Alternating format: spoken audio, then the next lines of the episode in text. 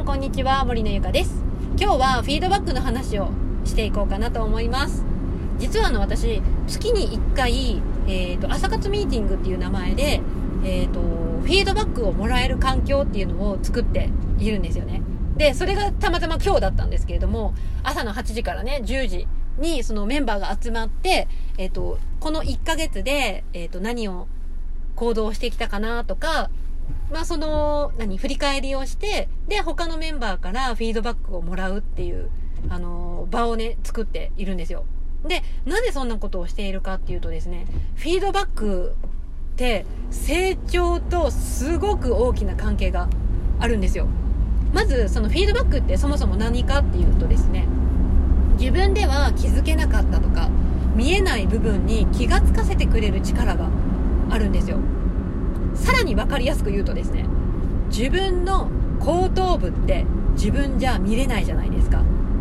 もちろん鏡とかを使えば見れるんですけれどもそういうね鏡とかなんか物を使わないと自分で自分の後頭部を見るってことができないですよね。でも自分の後頭部が見えているのって自分以外の人なんですよ。例えば頭の自分のね頭の後頭部に糸くずとかほこりとかをついてたとするじゃないですか。でそれって自分じゃ気づけてないんですよね。見えないから。でも第三者って自分の後頭部も見えあと自分のっていうか私の後頭部とかも見えているからえゆかちゃん頭の後頭部なんか糸くずついてるよって教えてもらえる。これがねフィードバックなんですよ。えそうなの？気づかなかったっていうね。教えてくれてありがとうっていうね。これがフィードバックになります。そしてさっきもね話したように実はこのフィードバックの数もらった数と成長っていうのはですね実はすごく、あのー、比例していてフィードバックの数が多ければ多いほど成長するって言われているぐらいフィードバックってめちゃくちゃ重要なんですよね。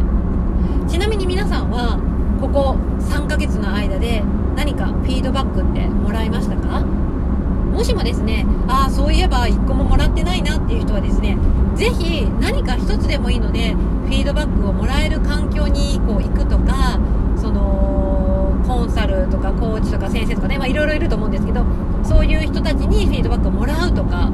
そういうね、ことをすることによって、めちゃくちゃ成長ができますので、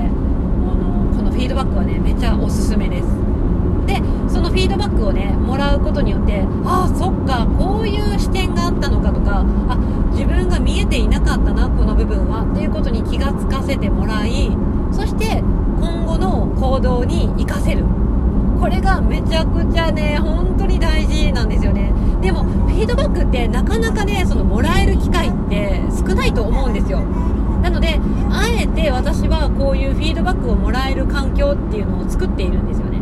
それはな、ぜかというと、もう自分の成長、そしてみんなの成長のために作っているっていう、もうほんとこれに尽きるんですけれども、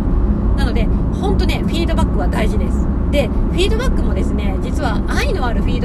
愛のないフィードバックがあるんですけれども、まあ、その話はまた今度お話しするとして、ぜひですね、あの、自分をもっと成長させたいなって思っている人がいたら、フィードバックをもらえる環境づくり